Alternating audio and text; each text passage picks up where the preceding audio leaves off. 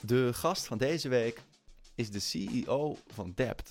Het maakt niet uit wat je bent. Everybody better be running. Dept is een digital agency dat marketing- en technologiediensten levert en dit altijd combineert met data en creativiteit. Net zoals je efficiënter kunt zijn in het maken van iets, kun je veel effectiever zijn in het meten van iets. Het bedrijf telt meer dan 4000 mensen, verdeeld over 34 specialiteiten in vijf continenten en heeft klanten als Google, Audi, Twitch, Patagonia of eBay. We hebben 250 mensen van de 4000 die partner zijn en dus hun eigen geld in het bedrijf hebben zitten. Het staat erom bekend dat het aan de ene kant geïntegreerd is als een one-stop shop, maar daarbij een niche boutique cultuur behoudt. Er zitten in ons bedrijf dus inefficiënties die je in een spreadsheet echt veel slimmer zou kunnen maken. Hier is, vanuit hun hoofdkantoor in Amsterdam, Dimi Albers. Dag Dimi. Hallo. Wat leuk dat je even de tijd maakt om hier zo met mij te zitten. Ja, hopelijk is het een, eh, wordt het een gezellige middag, denk ik. Ja, als we het over de middag hebben, hè, daarvoor is het natuurlijk de ochtend. Wat was jij vanmorgen om eh 16 over 7 allemaal aan het doen? Ik was vanochtend om 16 over 7 de lunch- en 10 uurtjes boxes van mijn twee zoontjes aan het doen. Want dat doe ik elke ochtend. En zou jij dat definiëren als rennen? Eh, ik denk dat veel mensen dat zouden definiëren als rennen, ja. Dan hou je je wel aan je eigen motto. ja, dat klopt. Ja, nee, ehm, eh, when the sun comes up, you better be running. Dat is inderdaad eh, wat onder mijn e-mail staat. En wat dus ook een beetje mijn motto is. Ik heb dat natuurlijk even gegoogeld. En toen zei men, ja, dat, dat gaat dan over de gazelle en de leeuw. Ja, Die dan, ja, de langzaamste gazelle moet altijd sneller zijn dan... de dus- snelste leeuw. Ja, Dat klopt, ja. Ja, dit is een, ehm, wat ze zeggen, een Afrikaans gezegde. Maar wat waarschijnlijk gewoon, ik ben bang gewoon een, een Engelsman of zo... die eh, in, Frank eh, of in eh, Afrika rondliep, bedacht heeft. Ehm, maar het idee is inderdaad simpel. Het maakt niet uit of je een gazelle of een leeuw bent. Want als gazelle moet je sneller zijn dan de snelste leeuw. En als leeuw moet je sneller zijn dan de langzaamste gazelle. Want anders word je opgegeten of sterf je van de honger. Dus wat er ook gebeurt, als de zon opkomt, kun je maar beter beginnen met rennen. en, en jullie zijn dan die leeuw natuurlijk. Eh, nee, dat is het mooie, hè? Dus je, je bent, het maakt niet uit wat je bent. Een gazelle of een leeuw. Everybody better be running. Dat is het idee. Omdat de economie altijd doorgaat en je altijd moet blijven En ontwikkelen. omdat het leven eh, altijd doorgaat. Ik denk dat het echt een prima motto is voor niet alleen wat je aan het werk aan het doen bent, maar ook gewoon in het leven. Het is gewoon goed om altijd in beweging te blijven, omdat de wereld je anders inhaalt. En omdat het ook goed is om als mens niet eh, eh, altijd maar bijvoorbeeld dezelfde mening te hebben die je een week of een jaar geleden had. Ehm, maar om eigenlijk altijd bezig te zijn met what's next. Sorry als ik te veel Engelse woorden gebruik. Dat komt een beetje door mijn, zeg maar, de, de industrie waar we in zitten. Maar ik denk echt dat dat, ik denk dat dat zowel persoonlijk als qua werk een, een, een mooi motto is. Want eh, eventjes, jullie zijn eh, vroeger, begon het in 1996 door twee broers, als ik me niet vergis, Paul Ja. en Bart Manuel. Manuel, ja. Manuel, hartstikke. Nederlands. Ja, ja, hartstikke Nederlands. En toen was het al een beetje de missie, we moeten marketing en tech, die, die CTO en die CMO moeten, moeten vrienden worden. Die moeten, die moeten samen als yin en yang opereren. Nou, dat is gebleken dat dat wel dus belangrijk is en dat dat ook wel gebeurt. En dat jullie mede daardoor, denk ik, zijn gegroeid. En op een gegeven moment, dat heette toen TamTam, heet nu Dept. Jij kwam er in 2006 bij. Klopt. Wat doet iemand die politicologie studeert? Wat gaat hij opeens bij zo'n bij zo'n marketingbureau doen? Nou, wat doet iemand die ongeveer drie, vier maanden politicologie studeert? Dat is een beetje de betere vraag. Want ik ben, naar, ik ben een eh, university dropout, zoals ze dat noemen. Dus ik ben ooit eh politicologie gaan studeren. Dat deed ik denk ik drie, vier maanden. Toen dacht ik, wat doe ik hier? Toen ben ik daarna bij een, eh, een tech-startup gaan werken. Daar heb ik, en dat is achteraf gezien toeval, maar zowel dingen aan de techkant als aan de marketingkant gedaan. Dus zelfs wat ontwerp en al dat soort dingen. Ehm, eh, daar heb ik vijf jaar gewerkt. En nadat die eh, start-up verkocht was, ehm, ben ik op een gegeven moment een halfjaartje op reis gegaan. En toen kwam ik terug. En toen ben ik bij TamTam gaan werken. Omdat wij met die start-up ooit iets geleverd hadden aan TamTam. Dus toen zei Bart, een van de oprichters... als je ooit een baan nodig hebt, dan moet je mij maar bellen. Dus toen kwam ik terug van een, een- een reis in Australië en Zuidoost-Azië. en toen dacht ik, ik bel Bart gewoon. En toen ben ik hier begonnen. En wat trof je aan? Hier, Eh, wat trof ik aan?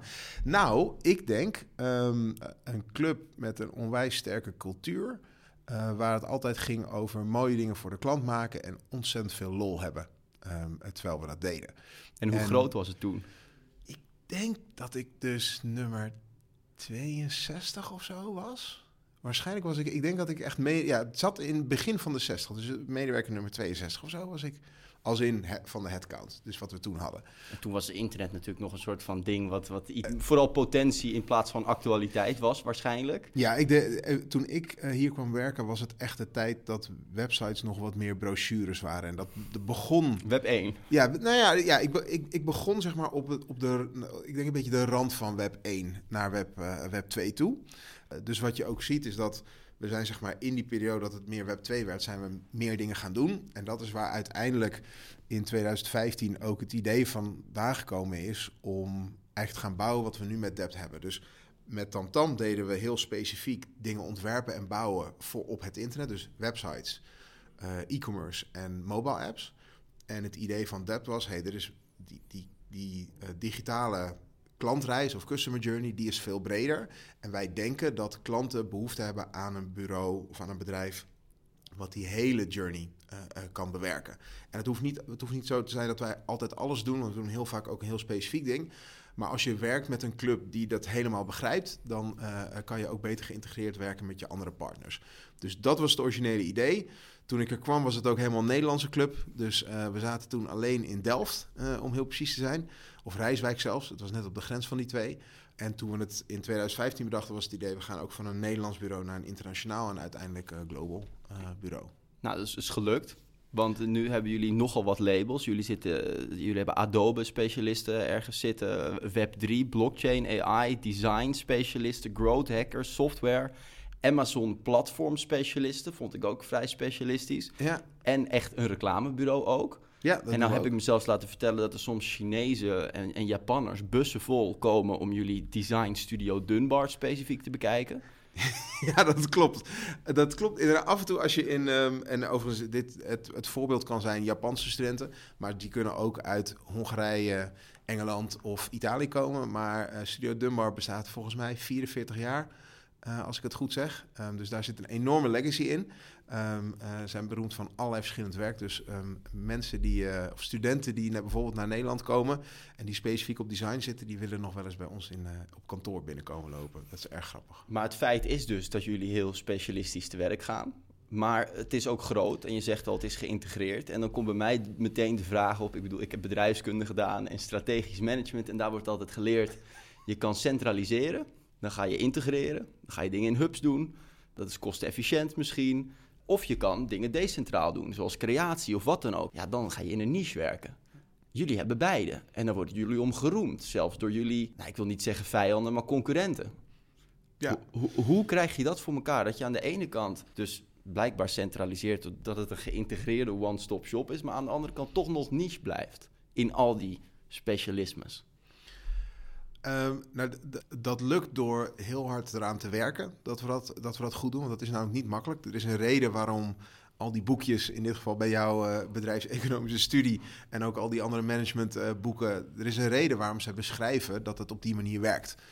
Um, uh, en die reden zit hem, denk ik, heel vaak... en dat is ook de, denk ik, het, het, eerste punt waar wij geprobeerd hebben om het anders... en in ons, wij vinden dat beter, maar de vraag is beter nou überhaupt uitmaakt, is gewoon anders.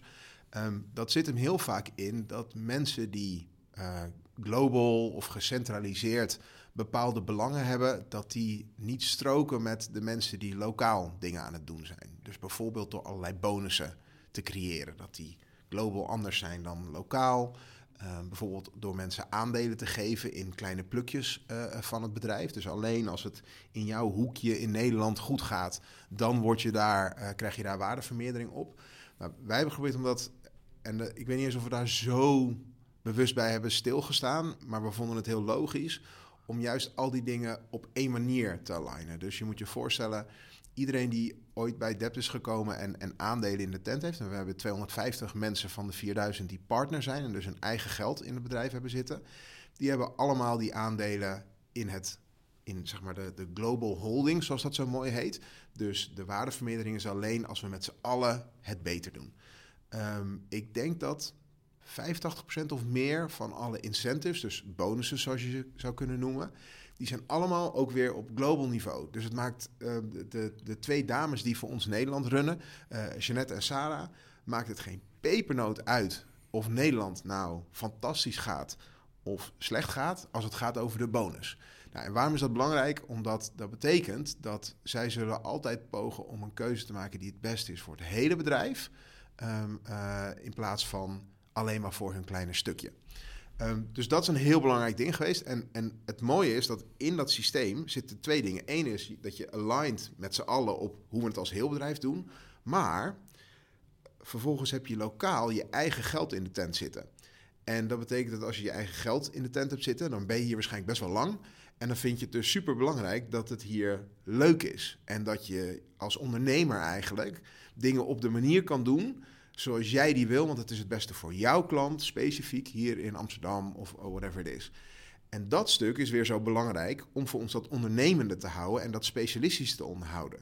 Dus dat als degene, zeg maar de leiders van Studio Dunbar, ehm, eh, die hebben alle drie in dit geval hebben hun eigen geld in de tent zitten. Die zijn hier lange termijn, dus die zullen altijd hetgeen doen wat het beste is voor hun klanten en wat het beste is voor hun mensen. En dat is een soort van het, um, het systeempje wat, je, wat we um, uh, bijna onbewust, denk ik, bedacht hebben. En wat in ieder geval ervoor zorgt dat mensen op de uh, juiste manier ernaar kijken en het op de juiste manier voelen dan is er nog allemaal rommel in de dagelijkse beslommering. Want het is natuurlijk niks is zwart-wit en het is allemaal grijs. En nee, het is wel de moeilijke weg, lijkt me. Ja, dat is Zeker het op de korte termijn. Ja, ja, nee. Want ja. je hebt wel bijvoorbeeld wel, als je decentraal keuzes maakt in al die business units, of jullie noemen het labels. Nee, wij noemen het teams, om heel teams. precies te zijn. Ja, maar in die teams, dan kan het natuurlijk wel zo zijn dat een, een manager van, van één team ja. zegt van, ja, maar dit gaat tegen, tegen het belang van mijn team ja. in. Nou ja, en dat zijn dus de, kijk, er zitten in ons bedrijf dus bepaalde inefficiënties die je in een spreadsheet echt veel slimmer zou kunnen maken. Alleen, wij kiezen ervoor om het dus wat rommelig te houden. Um, uh, omdat we geloven dat dat uiteindelijk beter is voor onze klanten en onze mensen. Want kijk, als de drie uh, mensen dus heel praktisch gezien, als um, uh, Tom, Lisa en Wouter van Studio Dunbar. Zij zijn het mensen die, als zij bedenken wat het beste is voor hun klanten, kans vrij groot dat zij dat beter weten dan dat ik dat weet. Dus willen we hun de ruimte geven om dat te kunnen doen. En dat betekent niet dat het zwart-wit is, want soms dan zit de waarheid in het midden of dan ben je met elkaar bezig, et cetera. Uh, maar fundamenteel moet het, uh, ja, moeten klanten bij ons voelen dat de, de, de, degene met wie ze werken, dat die de ruimte hebben om, om te ondernemen, om het beste voor die klanten uh, te doen. En dat zit dus ook in het model. En ik denk dat het daarom goed werkt. Dus dat um, elke van onze klanten heeft een persoonlijke relatie met iemand die een eigenaar is van het bedrijf. En dat is, um, als je een lokaal bedrijf hebt, is dat best wel heel logisch. Want ja, dat is, dat is altijd, weet je. Vroeger was het al, als je naar de slager ging, dan de, de, de man en vrouw van wie de slager was, die kende je. Um, maar wij concurreren tegen allerlei global bedrijven. En die hebben dat allemaal niet. Want als je ja, als wij concurreren met iemand... met de medewerker anders. Ja, dan komt ja. er een, een, VP dit of een director dat uh, komt aan. Maar niet iemand die letterlijk uh, de toekomst van zijn eigen gezin in de tent... of haar eigen gezin in de tent heeft zitten. En dat is een, um, dat is een verschil wat het...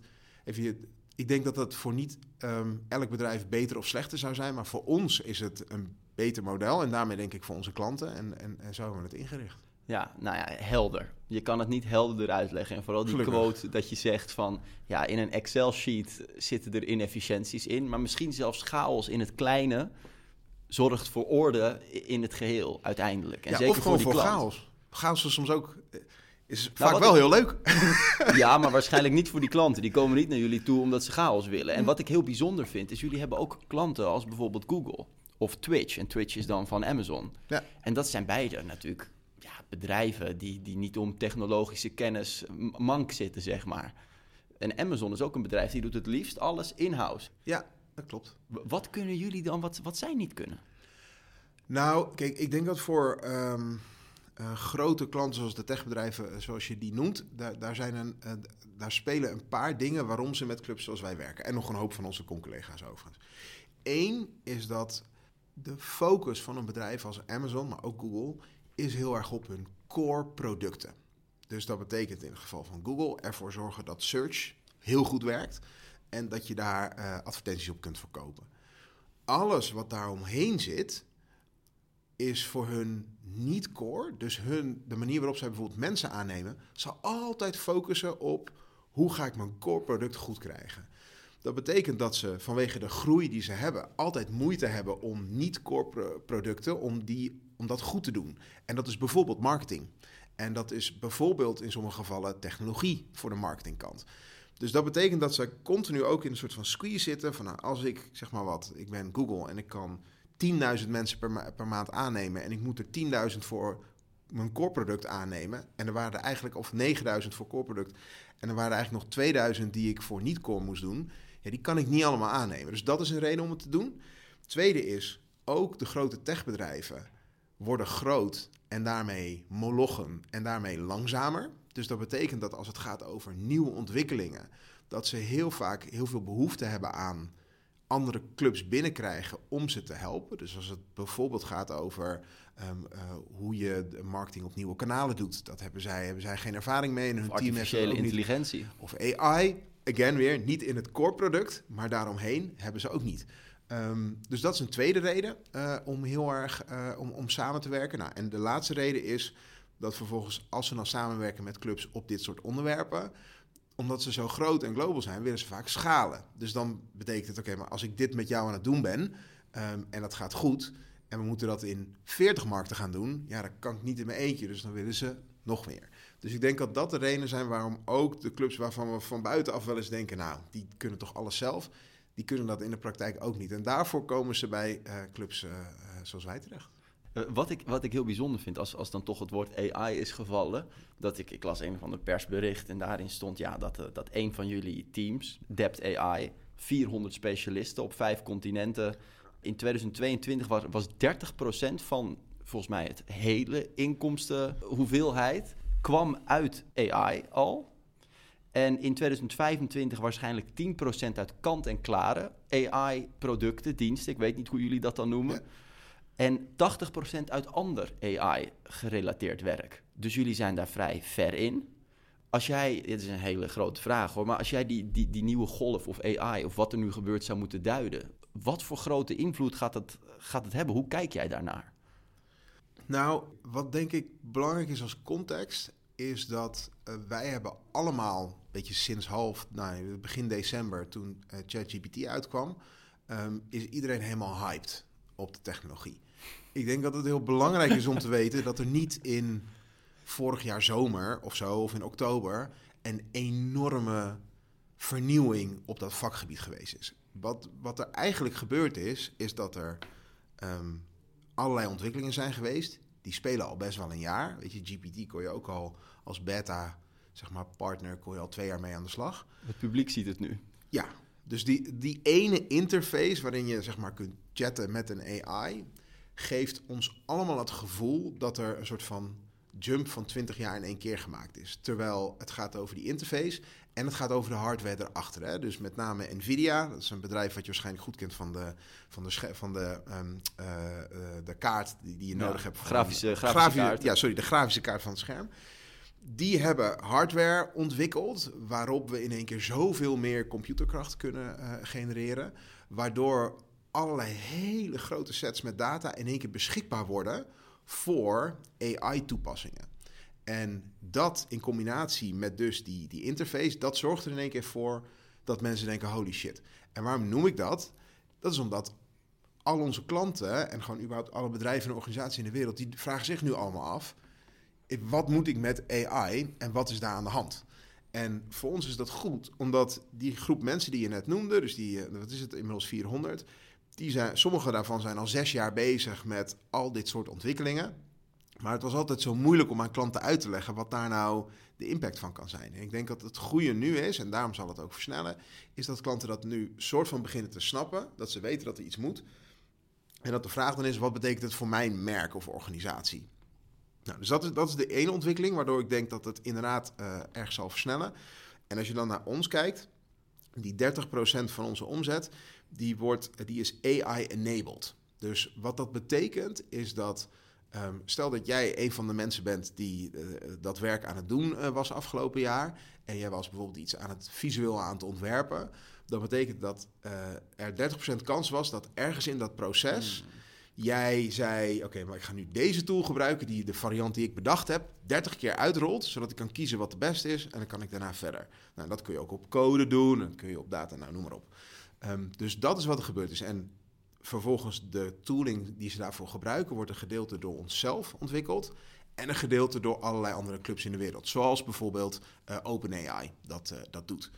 Um, en dan het laatste stapje. Dus uh, 1% van onze omzet vorig jaar was wat wij noemen turnkey AI solutions. En dat betekent eigenlijk dat wij de AI gebouwd hebben voor onze klanten. Dus dat wij de algoritmes gemaakt hebben, dat wij ze getraind hebben, dat wij ze laten leren, et cetera. Dus dat is echt pure AI-oplossingen die we voor klanten uh, maken.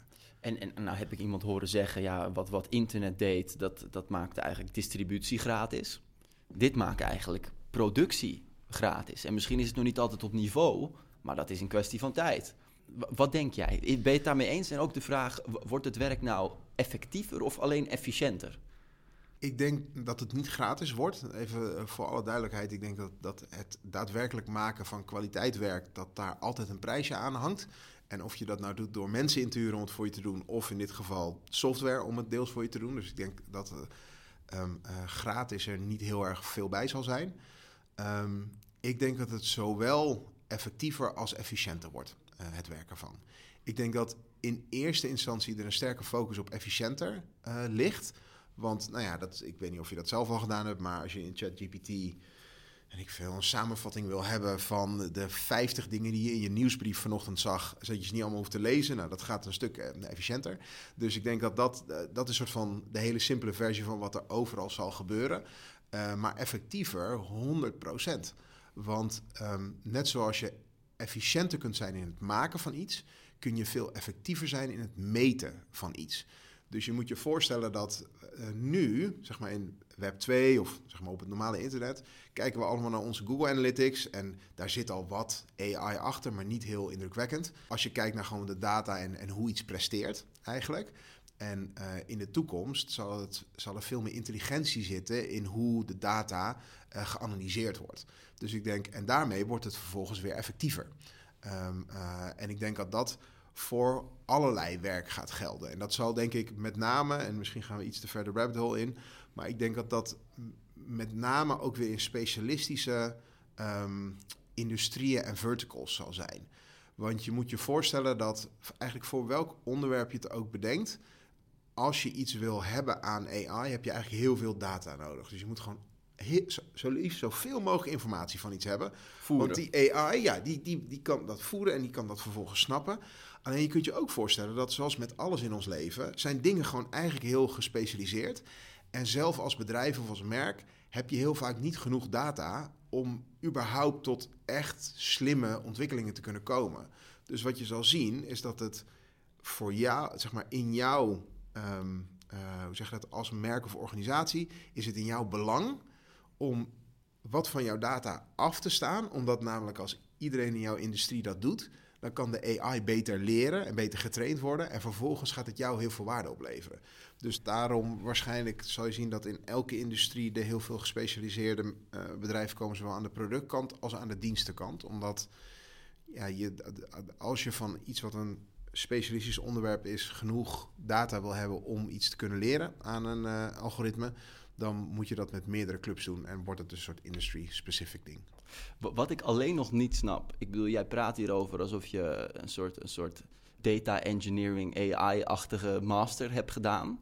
Dat is uh, zeker niet zo. Nee, nee, maar daarom. En toch moet je toch, uh, ja, leiding geven zal je niet echt inhoudelijk aan de specialistische AI-kenners, maar wel, je, je moet er wel een soort geïntegreerde one-stop shop mede van maken. Ja, hoe leer jij van dat soort specialistische dingen? En wat moet je ervan weten om er toch genoeg feeling mee te hebben om er een geïntegreerde one-stop shop van te maken of er leiding aan te geven?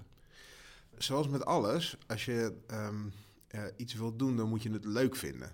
Dus het, het voordeel wat ik heb is dat ik zowel de, de, de techkant en alles wat daar aan vast zit en de creatieve of de marketingkant vind ik leuk. Dus ik heb een soort van natuurlijke honger om te begrijpen bijvoorbeeld waar AI nu is en waar het naartoe gaat. En dat betekent dat ik vervolgens nou, op even het generalistische niveau al die specialismen snap, maar dat ik vooral weet wanneer ik iemand erbij moet halen die het echt snapt. En dat is hoe het in ieder geval bij mij uh, werkt. Dus, dus ik ben, in, dus de, ik ben niet in één ding heel goed, maar ik ben in alle, ja, ik snap van alle dingetjes wel net genoeg, denk ik. En heel concreet, hoe, hoe ziet dat eruit? Ik bedoel, is dat een boek pakken? Is dat gewoon een hele obscure... dat is alles behalve een boek pakken. Nee, dat is um, uh, nieuwsbrieven, WhatsApp-groepen, obscure YouTube-filmpjes. Filmpjes, ja, ja, ja. Dat is gewoon... Ik, ik had er laatst met Nina, mijn vrouw, uh, een gesprek over ik, ik, toen ik 14 was, liep ik elke dag met, uh, al met mijn Walkman, toen nog Walkman, op. Ook als ik in de klas zat, want dan was ik muziek aan het luisteren. En als ik thuis kwam, ging ik tv kijken. Ik was gewoon altijd content aan het tot me nemen. En dat doe ik nog steeds. En dan komt er toevallig ook iets langs wat, uh, wat inhoudelijk voor mijn werk handig is. Maar wat moet je er dan toch van afweten? Gewoon het abstracte. Je moet, je moet het op de grote ja, lijnen je snappen. Moet, ja, je moet in, in de basis moet je natuurlijk wel begrijpen hoe iets werkt. Dus je moet um, aan de technologiekant. Kijk, als je, ik denk dat als je ooit architectuurplaatjes soort van semi-mede getekend hebt. En als je begrijpt hoe dat soort structuren werken. Um, dan, ja, dan, dan kun je vrij lang en vrij ver kun je met technologie mee, denk ik. Um, en aan de andere kant, marketing, denk ik, als je ooit dingen ontworpen hebt. En ooit uh, van mensen die veel verstand hebben van merken en van design. Als je daar ooit mee hebt samengewerkt, dan, dan denk ik dat je een gevoel ontwikkelt voor wat daar belangrijk is. En dan iets minder in de inhoud, maar iets meer de principes ervan. Um, en ik denk dat dat, ik denk dat dat in principe genoeg is. Dat en dan een soort van honger om dingen, om, ja, om dingen met mensen te bespreken en te lezen en te luisteren. En dan kom je heel eind. Voor ik de allerlaatste vraag stel, ben ik alleen nog benieuwd. Want jullie zijn al jaren bezig, eigenlijk al nou, sinds 96, dat is mijn geboortejaar. En jij was er toen nog niet bij, maar wel met die combinatie tussen creativiteit en data en technologie. Hoe zie jij dat in je stoutste dromen, in je utopische glazen bol dromen voor je? Die combinatie tussen technologie en creativiteit. Ik denk dat wij, want we bestaan sinds 1996. Uh, ik denk dat in 2015 we de, bedrijven in het, huidige, in de huidige, of het bedrijf in de huidige vorm zijn gaan bouwen. En dat zijn we gaan doen omdat we geloven dat er niet alleen toen, maar van op zijn minst de komende 1, 2 decennia technologie en marketing veranderd worden door digitaal. Het is gewoon letterlijk voor ons allemaal als mensen, voor iedereen als merken, organisaties, dat wordt anders. En dus dat er behoefte is aan clubs zoals wij, die die hele uh, klantreis snappen en overal kunnen inprikken. En um, omdat de hele wereld in de war is, omdat allemaal van onze zeg maar, oldschool concurrenten proberen digitale bedrijven te kopen, denken wij dat als een bedrijf zoals wij wat kan groeien op onze manier, dat je uiteindelijk een van de meest impactvolle bedrijven in de marketing en, en tech services kan bouwen. En dat is wat we met z'n allen aan het doen zijn. Dus dat duurt denk ik nog wel zeker tot 2030 of iets langer. Um, maar dat is uiteindelijk het doel. Omdat we geloven... Als een leeuw ook gewoon de beste blijven kopen en groeien. Nou, nou ja, misschien als een leeuw of als een gazelle dus. Um, blijven snappen wat klanten nodig hebben. En uh, dat blijven toevoegen aan de mix. Zowel organisch, dus gewoon mensen aannemen, mooi werk doen, et cetera. Als inorganisch, dus clubs vinden die heel goed bij ons passen qua cultuur en qua capability of services. Um, en die toevoegen. Ja, dat is het, dat is het plan. Ik wens je daar heel veel succes mee. En jou, jij, moet door, wat ik begrijp. Dus ik ga je de laatste vraag stellen die ik altijd aan iedereen stel. En dat is, wat is nou het beste advies dat jij kan geven over je weg vinden in de creatieve wereld?